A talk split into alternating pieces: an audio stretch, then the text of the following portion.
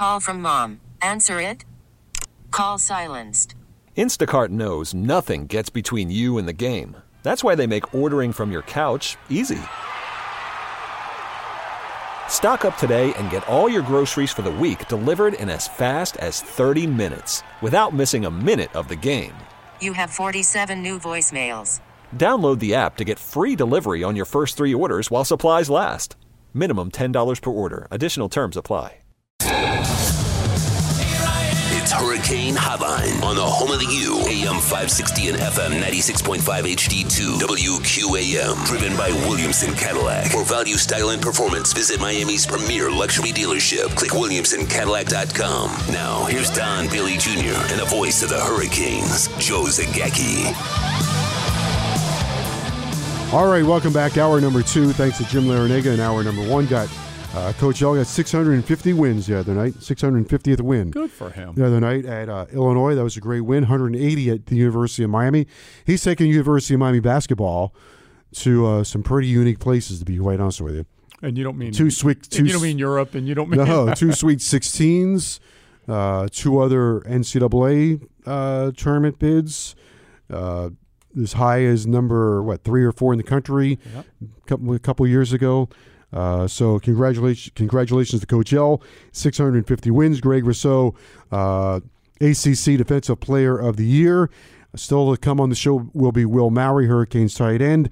Uh, but now we take more of a national view and also uh, more of an ACC view with Virginia and Clemson playing on Saturday. And joining us uh, now from ESPN is David Hale. David, good evening. How are you? Um, well, guys, how are you? Very good. Thank you for being with us. Uh, wild week in, uh, well, I guess every week is wild in college football. Uh, but coming up the championship games, uh, Clemson and Virginia. What what what did you make of uh, Dabo the other day? Uh, coming out, I, I really didn't see a lot of it, but uh, I guess he was complaining that Clemson's not getting enough respect. All I know is every time I look on the scoreboard, they're scoring like 50 points a game. Yeah, I think uh, Dabo is is he does a really good job of playing the you know Clark Griswold, just you know aw shucks type of guy. But he there's a lot more sort of Machiavellian tricks up his sleeve. I think that people don't necessarily appreciate. And when he says stuff like this, it is for a reason. He wants to get that out there. He wants people talking about the fact that the undefeated, winning every every game by 50 points, defending national champions are currently ranked third in the in the playoff rankings. And uh, look, I think you can make a valid case for Clemson. Uh, they have not played a particularly difficult schedule. That is through no, no fault of their own. They they certainly aren't recruiting the guys to all of the other schools that they play. They aren't hiring the coaches there. Uh, they're just going out and doing what they have to do, and they've done it really, really well this year. I think you know the flip side is how do you not credit Ohio State and LSU for what they've done? Uh, they have gone out and beaten really good teams. So I, I think there's Dabo's not without some valid points here. Uh, on the other hand, I think he is probably uh, not going to get a ton of sympathy from folks when you're looking at Ohio State and, and LSU also playing the way that they're playing against a much tougher schedule. But if he's if you're Dabo Swinney and you're worried solely about your program, which is really what it all boils down to, it's given him some leverage with his on his players about building up the attitude that we've been forgotten and we're not respected. And you know it, he, it's helped him a lot too in my opinion. I would prefer to be in his spot than sitting riding the number one wave week after week in the last couple of years because it's you know th- all of a sudden all of a sudden those players stop listening to you as much Well, it is the mad genius of Dabo Swinney that he manages to do this. I remember talking to some folks after the national championship game last year, and Clemson goes out and blows the doors off of Alabama. And, I said, well, there's one thing to come of this. Dabo won't be able to play the nobody believes in us card anymore. And darned if he isn't able to do it somehow anyway. So I'm, I'm wondering if he's maybe paying off the playoff committee to put them 3rd mm-hmm. because I, I I totally agree with you. This this certainly helps his job when it comes to motivating a bunch of guys who just went out and won a national championship last year, and and many of whom really don't have a whole ton to prove anymore at the college level, and yet here they are with a chip on their shoulder, talking about being overlooked. It, it is it, it's sort of a hard hard thing to believe that that the team that uh, was destroying Alabama less than a year ago is the team playing the nobody believes in us card again this year. But it's uh, it's it's Dabo's wheelhouse, and he certainly enjoys doing it. Well, I've seen in him more this year than ever before the an edge. You know, it seems like he's trying to he, he's he's putting out an edge nationally with his personality, and he's expecting that to rub off on his team. Yeah, and I mean, look, this is the the thing. This is why a guy like Nick Saban is is such a genius and so brilliant at what he does. Is is it is hard to get the same guys where expectations are that high every year to, to go out every day. It's not just the Saturdays, and, and particularly in the ACC, the Saturdays where you're probably not playing the best competition. It's the Mondays and Tuesdays and Wednesdays and Thursdays where you're going out and getting ridden into the ground in practice and and you know beating up your body and pushing yourself to new levels. That is a hard thing to tell guys to do when a lot of these guys got the NFL waiting for them in not too long, when most of these guys have a ring on their finger already from last year, it is really hard to do. And beyond that, you have a level of uh, external pressures, people that want more from you when you have a national championship trophy uh, from last year standing there. And I remember talking to Mack Brown about this. That he said, you know, after you won one at, at Texas, the, the march to get there was really hard, but to keep it there was so much harder mm-hmm. because uh, you just start to realize all that comes into play when you are a national champion. And, and Dabo's now done it twice, and I think he learned after the first one that, that you can't just sell the same mantra again. That you have to keep building, that you have to keep adjusting. And, and again, nobody's done that any better than Nick Saban. And and in a modern day and age where where there's so many people talking about you and writing about you and and all of that. It, it's just it's a hard job, and I think what you're seeing from Dabo is sort of the the next level of what has to be done in order to not just build a national championship caliber team, but but maintain that team and that caliber of play over time. I, w- I would pick up on that point, not to turn this into a, a Miami segment. So I'll lump Miami, Florida, Florida State, Texas and USC into this, and that would be all those teams, including Miami, have been to the been to the top, have had some of the greatest teams in the history of college football, have obviously haven't have not been able to maintain that over the last ten years. And I swear to you, I think part of the reason is that everybody thinks, including the players, that if you wear the USC jersey, the Miami jersey, the Texas jersey, it, you're either A, entitled to win, or B, you're just going to win without anything that goes yep. into actually winning. And it's it's an interesting thing. Like, and I've talked to multiple Miami coaches about this. Is how much do you embrace the past and the history? Because it is a great thing. I mean, when you're selling Miami, of course you're selling the tradition and history of Miami. And the same goes for USC or Nebraska or places like that.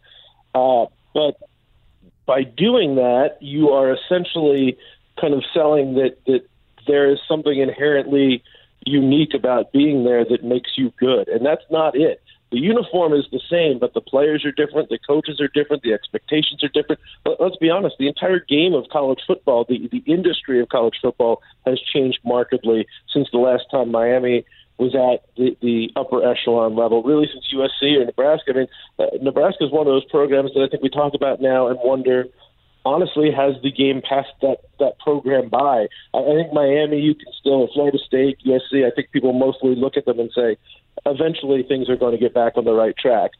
Uh, you know, I, I don't even know. I don't know about that either. There, there is again, you have to sell the, the history of Miami because it's too good not to.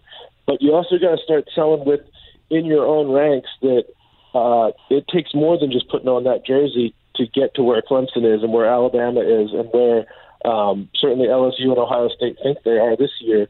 Uh, that it is a long road, and it's funny because I've Uh, I got into a long sort of debate with some other ACC fan bases uh, on on Twitter this week about um, where does where does the ACC stand and how does the ACC kind of improve on what has been a pretty bad image this year.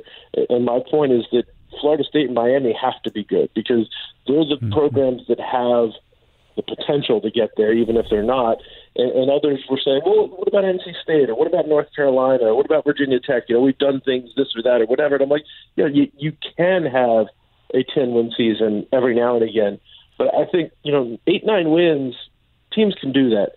10, 11, 12 consistently is such a challenge. I think fans, I think presidents and ADs even don't quite realize what it takes to be able to win at that level consistently. And there's really, I mean, a handful of programs and a handful of coaches who have done it. Listen, uh, Wake Forest and Duke, God bless them, and Duke beat Miami. There were there were eight thousand people in the stands the other night. If if that, Duke played Wake Forest, and the weather is bad. There might have been five thousand people in the stands. North Carolina, uh, Mack Brown did challenge their fan base this year. They did sell out their home games, but they also had Miami and Clemson at home this year. They care about basketball in the triangle, and that's why Miami and Florida State have to be better in football. And the league, by the way, uh, could help that situation. Nebraska is the interesting one, though. Nebraska, uh, we've had experience with Nebraska. Mm-hmm. We went out there, one of the great home venues in the nation. Unbelievable game day experience. Wow. And then we played them in the Rose Bowl. Right now, that's back in 2000, and the move to the Big Ten to me did make sense in, in one respect for them. Their fan base goes from Nebraska to California. It is a huge fan base, probably more bigger than most people would expect. Yeah, it's funny. We uh, we do you know analytics stuff for ESPN content, like who what fan bases are the most engaged, and consistently after Alabama, Nebraska is number two. I mean that is a huge and engaged fan base. Uh, but you know the questions are: Do you have do you have the recruiting ability to get enough good players there? I mean, I, again, that's a program that fired Bo Pelini after a bunch yeah. of nine and ten win seasons, well, and they'd probably kill for nine and ten win seasons. Yeah, well, that's where they screwed up because really you, interesting dynamic. You know what happens, David? When you get to nine, if you stay with it, you're going to get to 11. You you might take a little step back, but if you stay with it, you'll get the 10 or 11. But people get the 9. Jim Mandich, uh, God bless his soul, he used to say, 9 is hard to get to. If you get the 9, you're probably going to get the 10. Right. But you're going to have to persevere, and people don't want to do it. Uh, what do you about the no patience anymore? What? No, no, no patience.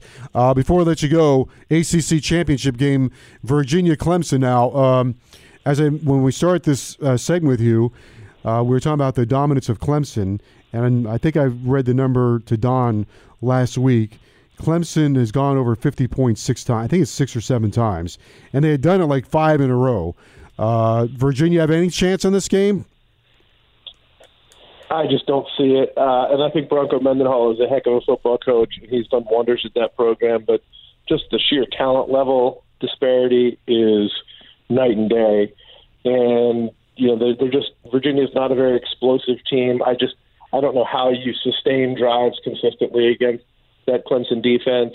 And uh, as, as good as I think it's sort of a very good blue collar Bronco Mendenhall type of defense at, at Virginia, this, Clemson offense is is clicking on all cylinders right now. I think they heard some critics early in the year, and uh, I would not be I would not want to be the defensive coordinator trying to figure out how to stop Trevor Lawrence and Travis Etienne right now. That that's that's a a, t- a tough road to go down. So I think uh, last I saw the spread was somewhere around 28. Yeah. I probably would go ahead and lay those points.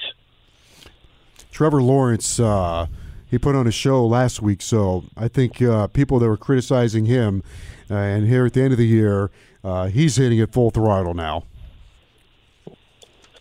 Yeah, yeah. It's uh, again, it was probably not a good idea to poke the bear because uh, you're angry Clemson, and the you'd much rather have Clemson be apathetic about the playoffs. Angry Clemson could be could be a tough one. By the way, I don't know what the line would be if it's uh, Clemson versus LSU or Clemson versus Ohio State. And uh, we start talking about Clemson being number three in this thing, and and Dabo being upset, I would be upset too. I, I think they should be one or two. And if I'm Clemson, if I'm uh, Ohio State or LSU or whoever else is going to get in there, I guess Georgia or Utah, uh, I don't want to play Clemson. Joe, I, I, I would tell you guys, I, I think that they should be one or two. I got no problem with that. I'd much rather be three or four if I'm Dabo Swinney because I would I would aggravate my team to death about the, being disrespected, Yeah. and I think it's such a huge, huge mental advantage to him to be the underdog for a change. and he, you know, look, he likes it. He likes the role. I think, you know, whether whoever they're playing, it doesn't bother him either. I mean, I think he You're right. has his team convinced that they are are more than capable of going out and handling anyone. And uh, you know, the other the funny thing is, is if you look back over this recent history of uh, of Clemson's success, and they're, they're they're going on every year since 2011, they've won double digit games, and they go to their bowl games or they play these non-conference games where they're the underdog. They're they're you know they're given points, they're getting points, and uh, they aside from those two games that they lost to Alabama, they win them all.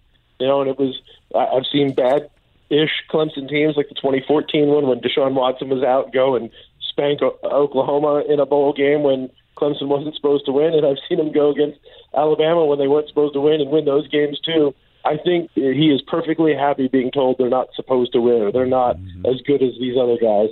That's perfectly fine with him. If it goes as expected this weekend, Ohio State, Clemson, LSU win. Uh, who's number four? Oklahoma. If they beat Baylor, who who gets in? Is it Oklahoma or Utah? but it's really It's not- it would certainly based on based on what the committee put out last night it certainly would look like utah i would say maybe even the more interesting uh, team to discuss would be baylor too because they dominated the first half of that game against oklahoma and then obviously completely fell apart but if they manage to come back and eradicate the one loss. I mean, that's a one loss team, but they could get revenge for that one loss. And now you're saying, look, we've beaten everyone who was on our schedule this year. Nobody else can say that other than the three that are in. I think Baylor would have a good chance or a good a good case to be made, uh, and and you know add in wins over Oklahoma State and Iowa State and Kansas State and some some other pretty decent wins for them too. I think Baylor has a conversation. Oklahoma, I think, is would be in the mix, but I, I- I think Utah probably has the inside track right now. And then, you know, look, we were here this last year at the same time where Georgia almost knocked off Alabama, and all the Georgia fans thought they belonged in the playoff too. So I'm going to guess we have not heard the last of Georgia's case on this, regardless of how that game comes out too. All right, very good, David. Thanks so much for joining us. You've been a great guest. Thank you. Hey, thanks for having me, guys. All right, that's uh, David Hale joining us on the Hurricane Hotline. Uh, Will Mallory is going to be with us next. Uh, then we're going to have a little segment by ourselves, but let me leave you with this for a moment going into the break. Uh, Miami, Florida, Florida State. Well, every team in the state, as a matter of fact, missed on Lamar Jackson, Teddy Bridgewater. missed on Teddy Bridgewater. That's right. You know who the quarterback of Utah is now for the fourth year, right? From Hallandale. Kid from Hallandale. That's right. And Florida. Any, any one of those guys landing in orange and green or garnet and gold, that changes your. The, the programs probably aren't where they are right now. the big three missed on the first round draft pick. Bortles. Bortles to Yeah. Jacksonville too. So, uh, James Coley would always get a lot of uh, criticism. I don't know why. And it, meanwhile, he's the offensive coordinator of Georgia, and they're playing for the championship on Saturday. right. The championship. Playing for the SEC championship. Oh, he can't call plays. Really? Well, then the SEC championship. What are you gonna do? I don't know. T-Mobile has invested billions to light up America's largest 5G network from big cities to small towns, including right here in yours. And great coverage is just the beginning. Right now, families and small businesses can save up to 20% versus AT&T and Verizon when they switch. Visit your local T-Mobile store today.